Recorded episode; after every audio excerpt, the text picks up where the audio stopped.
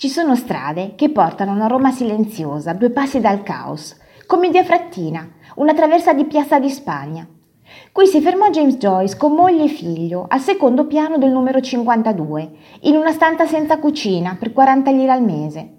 Era venuto per lavorare, così dal 1 agosto del 1906 iniziò a fare l'impiegato in banca, 9 ore al giorno, 6 giorni su 7, odiando tutto dal minuto 2.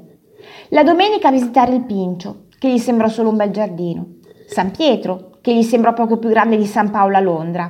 Non visitare il Vaticano, che la domenica era chiuso e gli sembrava assurdo. Visitare i fori e il Colosseo, davanti ai quali Roma gli sembrava un uomo che si mantiene col mostrare ai viaggiatori il cadavere di sua nonna.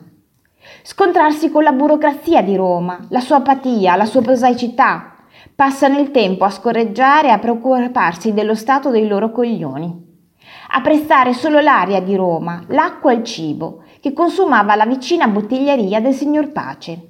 Spendere molto dal signor Pace, dove il figlio imparò a dire appetito e Joyce riprese a bere troppo. Farsi sfrattare da via Frattina, finendo col resto della famiglia in una stanza dove il solo letto non riusciva a contenerli tutti.